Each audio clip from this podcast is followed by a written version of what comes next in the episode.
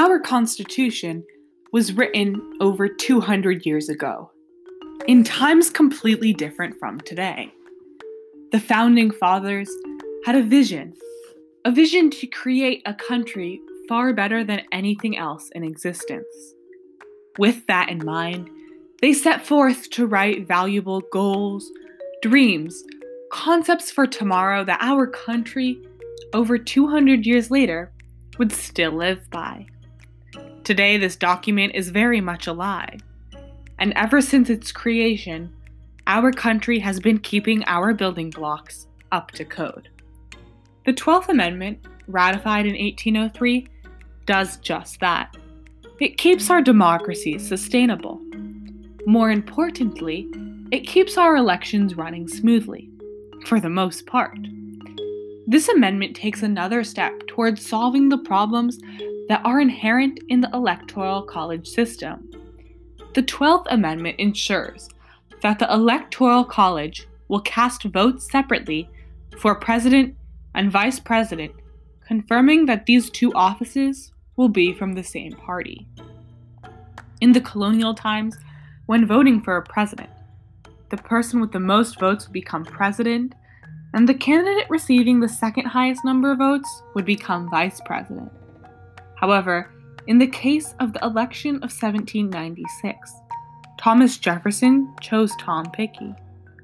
What was supposed to happen was that one elector would throw their vote away so that the person in second would be the same party as the person in first. The outcome was that John Adams had the majority and Thomas Jefferson had the second most votes and became vice president. But Adams was a Federalist and Jefferson was a Democratic Republican.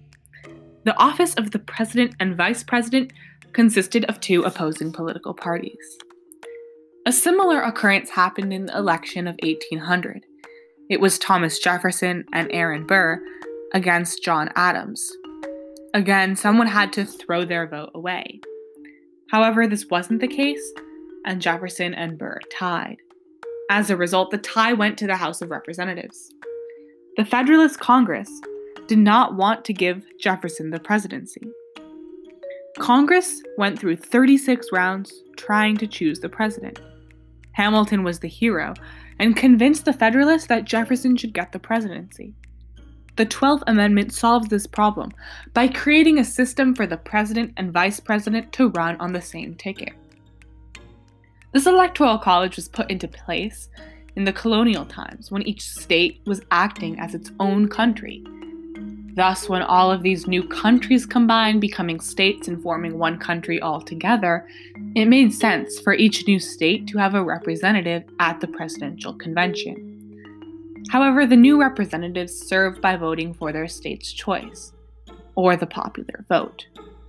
While many people want to abolish the Electoral College, it serves the smaller states. The amount of representatives is based on population size and as a percentage of the total number of senators and congressmen. However, the arbitrary weighting can cause anomalous results where the winner in the Electoral College is not the winner of the popular vote. We've seen this happen, and not infrequently. This system can give greater voting strength to the smaller states. It is this sort of result that caused many people to want to abolish the Electoral College altogether.